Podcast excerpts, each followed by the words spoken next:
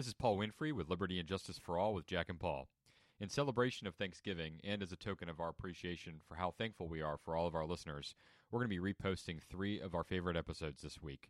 We hope you have a wonderful holiday, safe travels, and happy listening.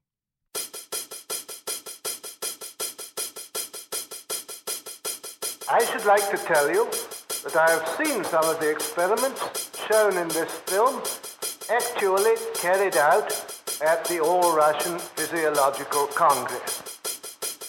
As you can imagine, technique is everything.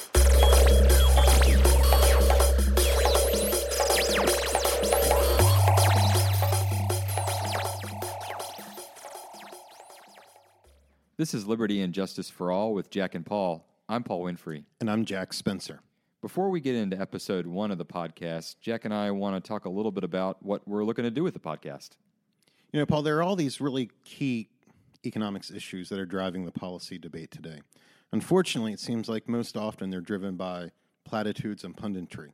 I'd like to bring some focus and analysis to the issues. The podcast will primarily focus around economic freedom and public policy However, any topic's fair game. And on that note, we're also looking to bring a little bit of fun to the podcast. But before we go any further, let's kick it off to our interview with Google's Hal Varian. We have Hal Varian here this morning, who's the chief economist at Google. Thanks for being here, Hal. Thank you for inviting me. Uh, let's get this kicked off. Um, first question of the day is uh, a big one. Uh, what's work going to look like in 50 or 100 years from now? Oh, well, at least I had nobody be around to check whether I'm right or not. But uh, let's uh, let's look 100 years ago, or maybe 200 years ago. We had 70-hour work week, and now we've got a 38.5-hour work week. So I think I can predict pretty confidently we'll have a shorter work week 100 years from now. Even now, my grandfather wouldn't recognize what I do as work. He was a farmer. Now, being a farmer, that's work.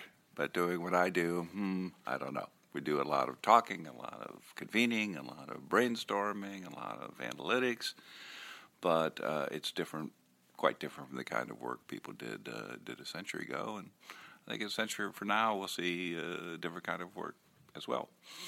For the record, I'm not sure that I would consider what we do um, or maybe even the listeners right, would think. right. That's one of my one of my jokes is I have no idea how I would explain this job to my grandfather. Right. Exactly. You, you sit in a climate controlled office right. and and think about things all day long. Yeah. Yeah. He he would most definitely not consider this to be work.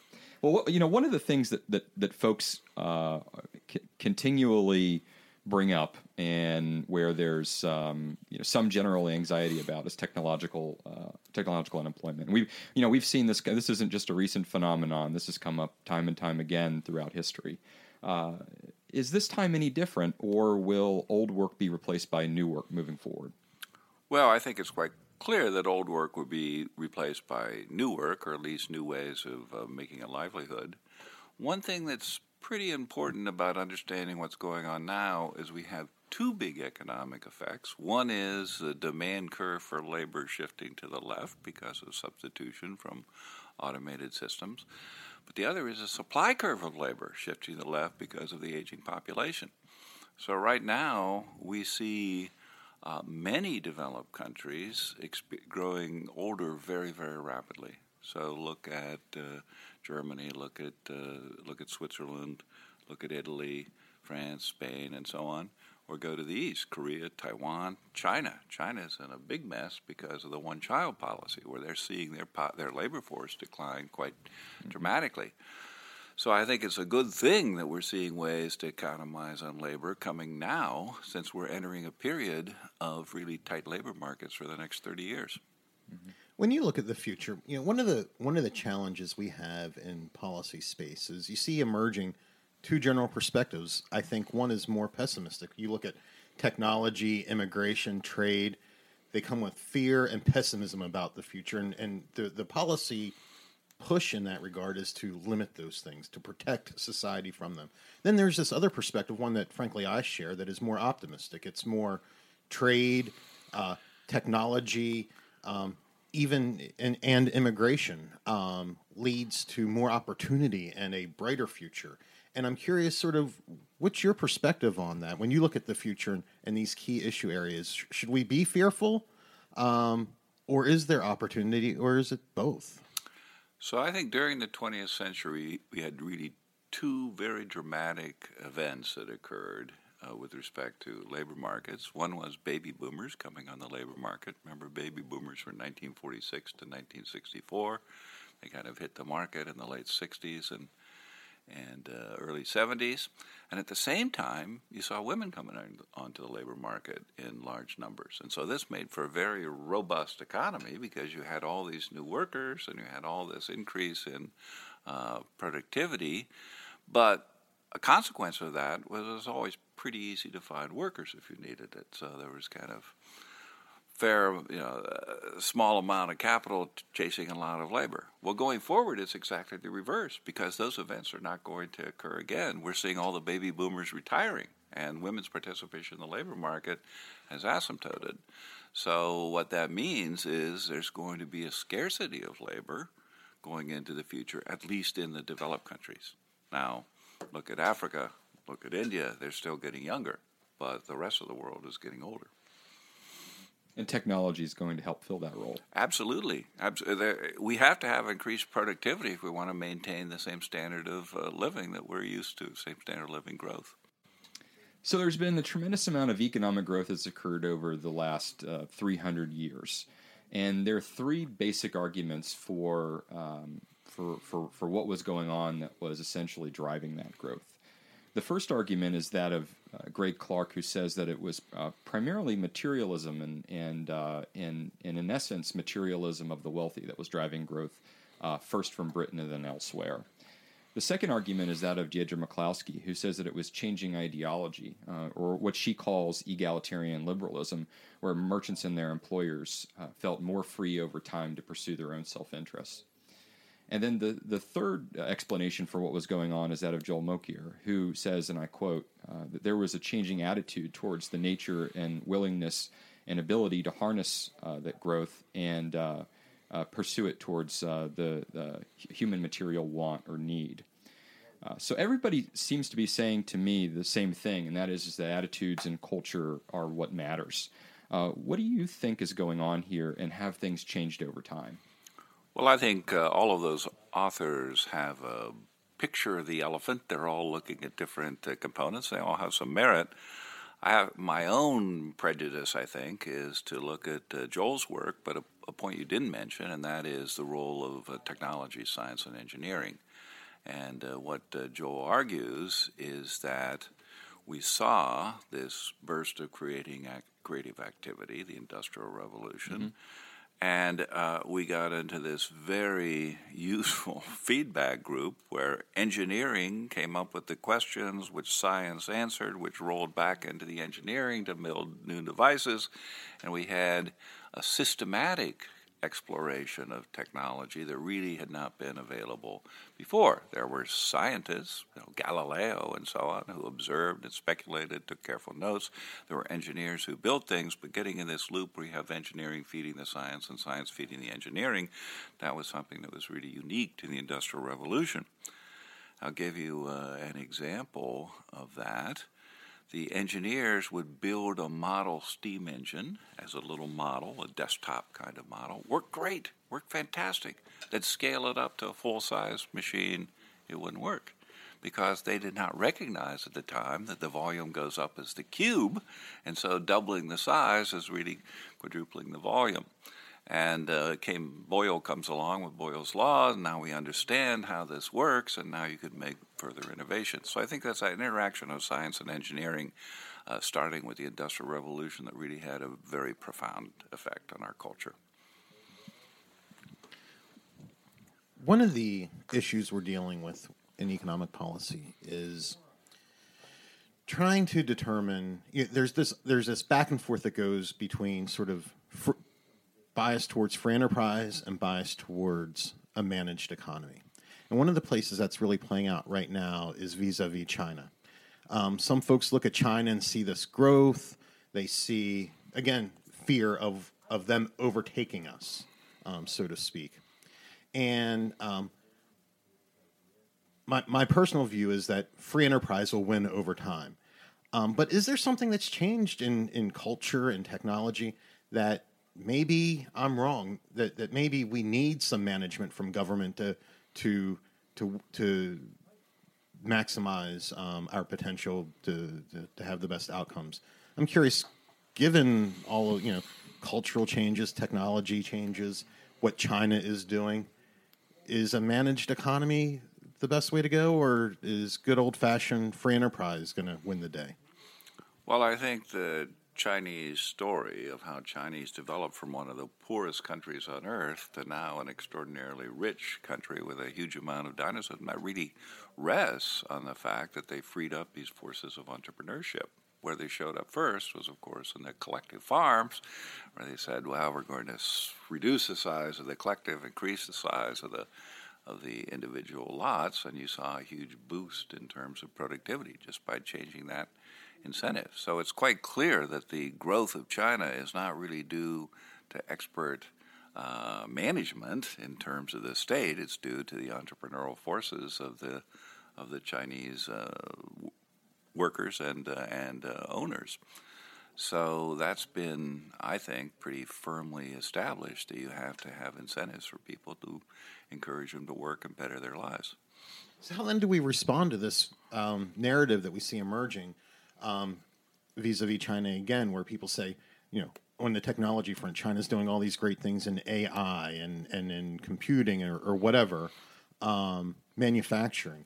And that in order for us to keep up with that, we just need to manage a little bit here. We need to regulate a little bit there. Um, it's working for the Chinese. Maybe that's what we need to do. Is there any value, or is there what, what do you think of that? Yeah. So, so let's go back to my point I made earlier about demography. The Chinese, because they're going to see the shrinking labor force over the next 20 years, and by the way, no matter how productive you are, it still takes 20 years to produce a 20 year old. Mm-hmm. So you're going to be in this demographic situation for many You know, those years. may be famous last words. Maybe.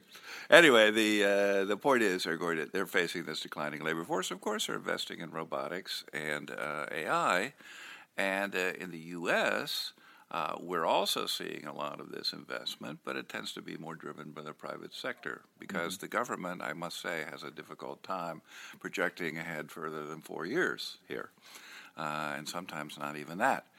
Uh, so we we do see uh, similar activities, and it's also the case that we've had some government-driven investment in science and technology, things like the autonomous car program from DARPA, the internet, uh, the Digital Library Project, and several other projects which were very forward looking and I think ha- have had great uh, benefits for society as a whole. So I don't think the government uh, investment should go all the way down to zero, absolutely not. But I think the government uh, investment should be uh, focused on uh, projects that are going to be valuable in the future and maybe they little need a little bit of nudge to get going but ultimately, the fruits of those projects are going to show up in the private sector, in my view. Mm-hmm. You know, I think one of the interesting things in that space is um, where we've had the most success with government investments leading to commercial success is not when the government sets out to achieve some commercial outcome. It almost always fails. What the government does well, and to put it crudely, is um, when the government needs to kill people and break things. Um, those investments tend to work out okay. And then when we have the avenues for those investments to spin off into commercial opportun- uh, commercial endeavors, when the private sector sees um, an opportunity to do so. So those things you mentioned, uh, the internet, um, GPS falls into that category. Any number of other ones. Um, so sometimes I think we need to be careful when we talk about government investments in drawing that distinction. Um, we see that in energy space. We see it in a lot of spaces. When government gets involved in commercialization, it just it distorts the whole system and ends in failure. I think that's right, and I think the uh, many people in the government, let's say in the National Science Foundation and DARPA, recognize this that they can do some of the pioneering work, but ultimately, if that's going to disseminate uh, widely in society, that has to be taken over by the private sector. Uh, I was mentioning Joel Mokyr a few minutes ago whose uh, book was called Gifts of Athena, talking about the benefits of science and engineering. Well, there's also a book called Gifts of Mars, which is exactly what you're describing that a lot of innovation historically has come out of uh, military, uh, military investment. Uh, if you look at the uh, my industry, as Google search industry, there's been projects like TREC, which was a text retrieval and extraction conference, which improved the knowledge and uh, accuracy of information retrieval. That was apparently, I mean, nobody is quite certain of this, but it was funded by agencies who processed a lot of information, often for military political reasons. Uh, the National Science Foundation, the Internet we already mentioned. There was another project in the 90s called Digital Libraries, and that produced three search engines the Digital Library Project. One was uh, Inktomi at Berkeley, another was Lycos at Carnegie Mellon, and the third one was Google at Stanford. So, of course, the government funded the basic research, but all of these uh, spin-offs were managed by the private sector as they as they should be, and I think people recognize that in these agencies quite clearly. Mm-hmm. But there does seem to be something that's changing over time. Uh, I mean, you you, me- you mentioned it just a few minutes ago within regards to it's difficult for the United States government to plan out into the future. Uh, we, I mean, we're we're in the midst, or Congress is in the midst of a uh, fight on the on the funding bill to fund. Uh, there's there's seven outstanding bills that they're that they're still dealing with uh, that cover some almost a million uh, members of the federal workforce uh, including many of the research agencies, inclu- uh, uh, National Science Foundation, NASA, um, and um, you know, and, and we just came out of a long, you know, the the, the longest shutdown in in history, where you know NASA, for instance, was essentially closed for 35 days, and it's becoming increasingly difficult for them to do a couple of things. One, to plan funding out over the future uh, and uh, and two to also plan workforce needs, right? So uh, both their current workforce needs and their and and uh, their future workforce needs because they're receiving uh, different information from different from different entities, right? So they're receiving directive from the president uh, and and basically the hierarchy within the administration, and they're also receiving. Uh, information on what to do from, from Congress, and, and oftentimes that's that, that, that that's that's competing. Uh, for instance, in the last administration, Congress and the president had were giving different directives to NASA with within regards to the uh, to, to, the to the SLS program or the heavy lift rockets uh, made down in made down in Alabama. How's that ultimately changing how government procurement drives innovation? Both again from both a workforce perspective and then also from a from a funding perspective. Well, sometimes there's uh, something of an agreement. You can hear one branch of government saying, send a rocket to the moon, and the other branch says, send a rocket to the moon, but build it in my district. Mm-hmm. So there's always going to be this. That's uh, horse trading. yeah. Log rolling, horse right. trading, yes, exactly.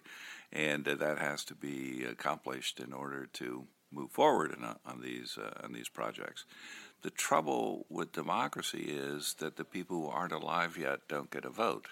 So we naturally tend to be more present biased than you'd really like to be. And the hope, of course, is that wise people can get together and recognize that they have to think further ahead. And and uh, you you've certainly seen this in, in American history time and time again. Right now, maybe the that has not yet emerged, but we can still keep our fingers pro- crossed and hope for the future. One issue that I wanted to get into before we, we wrap up is competition. Um, there's been a lot of talk about competition. Do companies like Google and Facebook and Amazon, um, is there any competition in a in a market where where they are dominant? Um, how should we be thinking about competition? Is the face of competition changing? Um, do these companies need broken up? I'm sort what are your thoughts on that? Well, if we look at, um, let's say, Search, the company that I'm most uh, associated with, you see that it's a tough business to be in because only 6% of what you produce makes money. And by that, I mean that only 6% of the clicks on a search engine are actually ad clicks, the ones that fund the operation. The other 94% are organic clicks or clicks that have to do with non commercial topics. When you look at the competition for those commercial clicks, it's intense. Everybody wants those commercial clicks. Amazon wants those clicks. Uh, uh, TripAdvisor wants those clicks. Yelp wants those clicks, and so on and so on and so on. Everybody that's in the business of helping people find products or services they want to buy is going after those searches and providing applications, providing front ends, providing plugins, providing products, all sorts of things that help drive that uh, that market. So there, the competition is really uh, quite intense, and not only on the search side, but also when you go across the large companies, they compete intensely among themselves. Like take operating systems. Google has two operating systems, Android and Chrome. Microsoft has an operating system. Windows has an operating system. Uh, you've got a uh, autonomous vehicles. We have Uber investing heavily in autonomous vehicles, Lyft, Google, GM, Ford, all the auto companies. Uh, we look at, let's say, um, Office applications. Well, there's Microsoft Office, there's Google Docs, there's Apple has a set of uh, applications, and so on, so on, so on. The worst world, from the viewpoint of antitrust, would be where Amazon only sold books, and Google only did search, and Apple only made phones, and Microsoft only made Office applications. That kind of siloed world where there wasn't the cross feature competition that we expect today.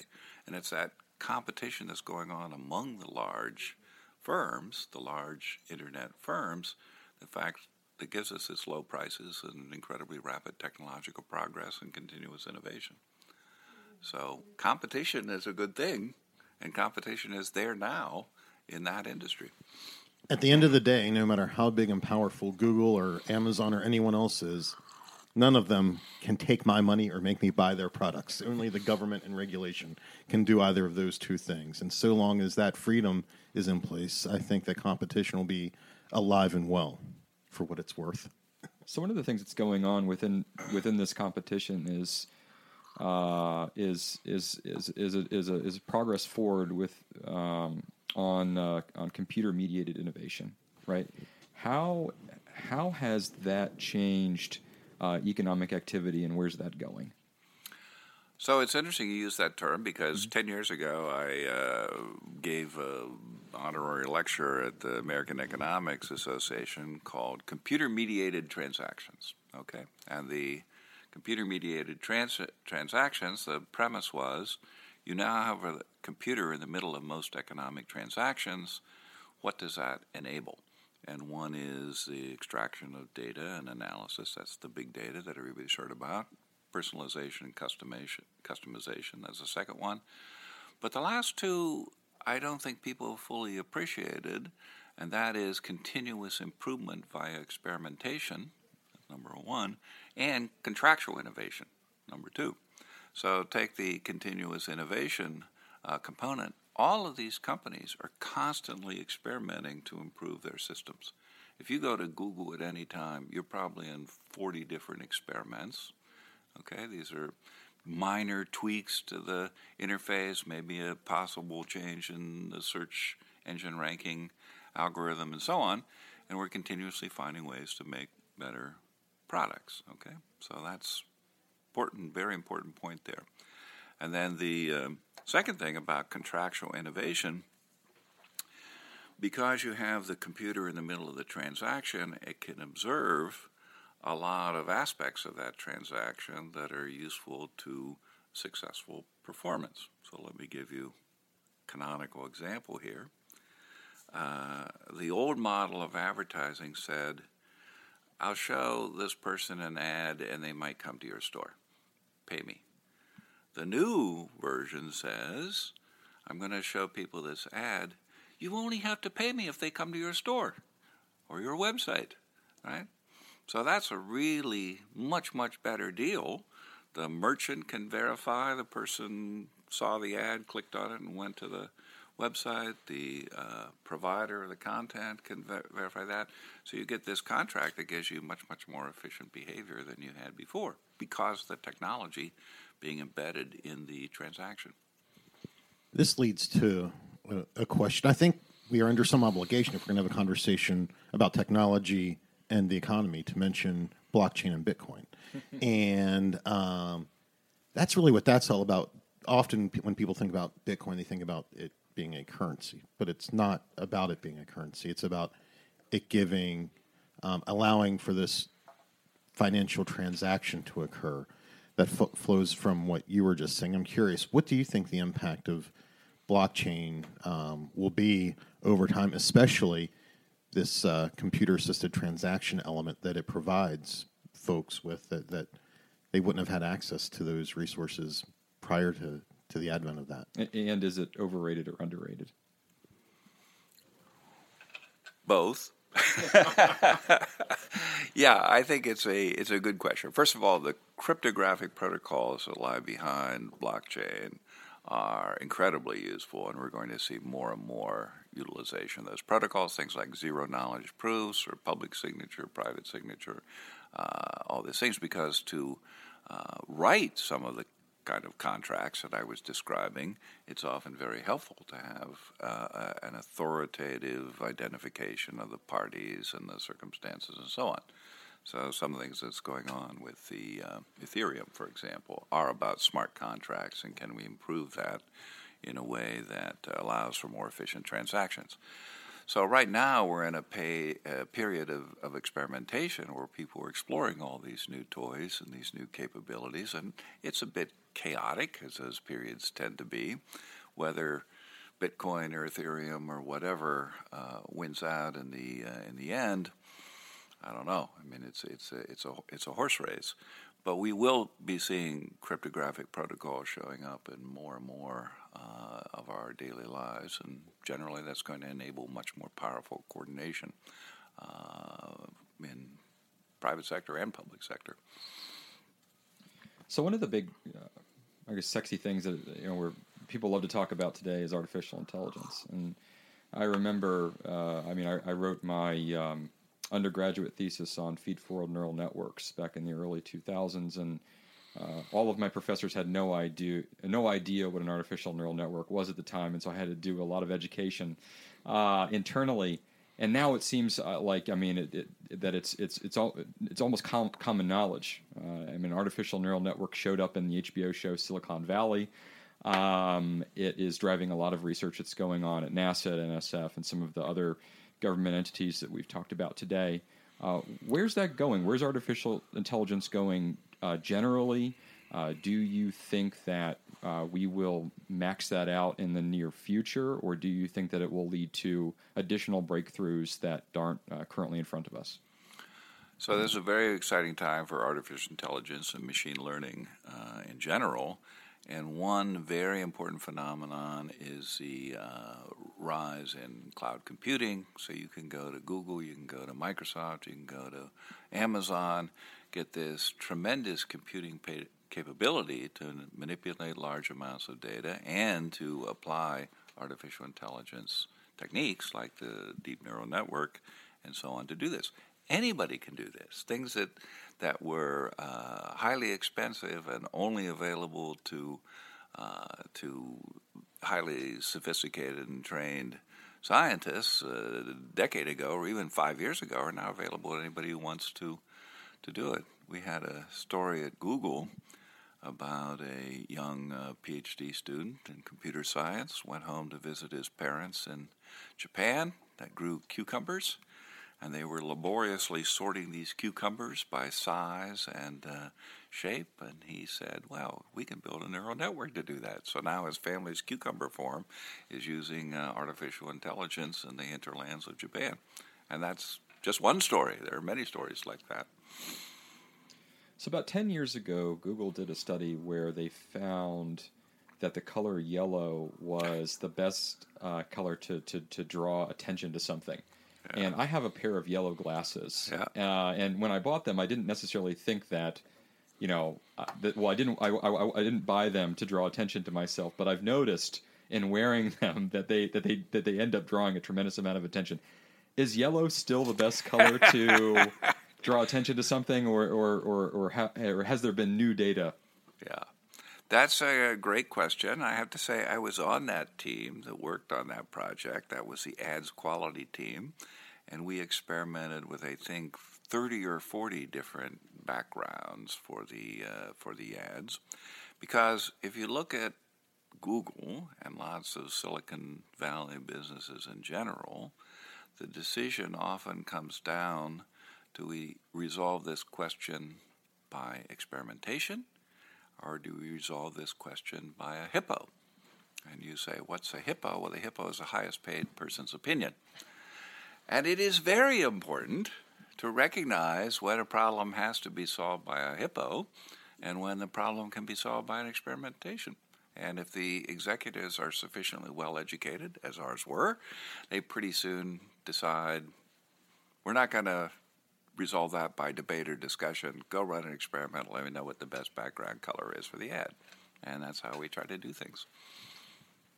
So, um, so economists uh, are increasingly being recruited by tech companies. Uh, uh, why economists, and w- what do you think that economists bring that other professions don't? So, what happens is that tech companies have a lot of data. They want to analyze that data. You can do that by hiring uh, statisticians, machine learning, operations research, and economists, particularly econometricians, I have to say, uh, because econometricians are pretty skilled at working with data. And in comparison with the other groups, they also understand the commercial side better, let's say. Now, of course, you take a statistician and they come in and they're doing analysis for you. They'll figure out what the business issues are as well, but the economists kind of hit the ground running in terms of that uh, dimension. So we have the analytic skills and we have the knowledge about uh, how the economy and businesses work, and that makes them valuable. I have a final question for you from, from me. when you look at the, the universe of, of problems out there, let's divide them into two. There are those problems that can be solved by government through public policy, and there are those problems that can't be solved by government through public policy. And too often we conflate the two. I'm curious, um, for you, it can be an economics problem or whatever. What's the biggest problem that we have out there that cannot be solved by public policy? What's the biggest problem out there that can be solved by public policy?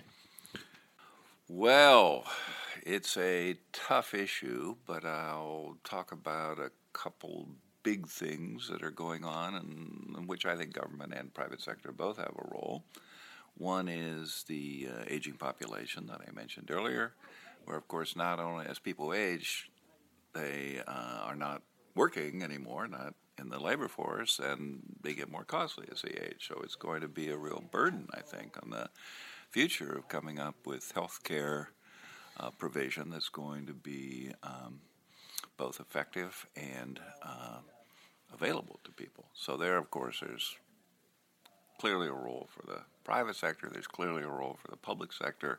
There's going to have to be some negotiation over who does what. And of course, as you know, it's a very controversial issue, but it's an issue we, we just have to face. We can't dodge it.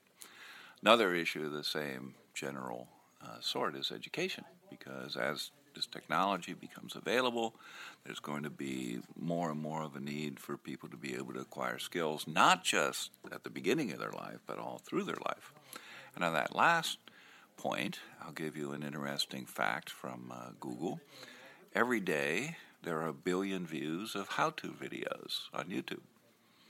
And those are how to fix your screen door, how to solve a quadratic equation, how to bake a souffle, how to play the piano, on and on and on. And I'm sure that you've used these, and I'm sure our listeners have used some of these videos uh, themselves.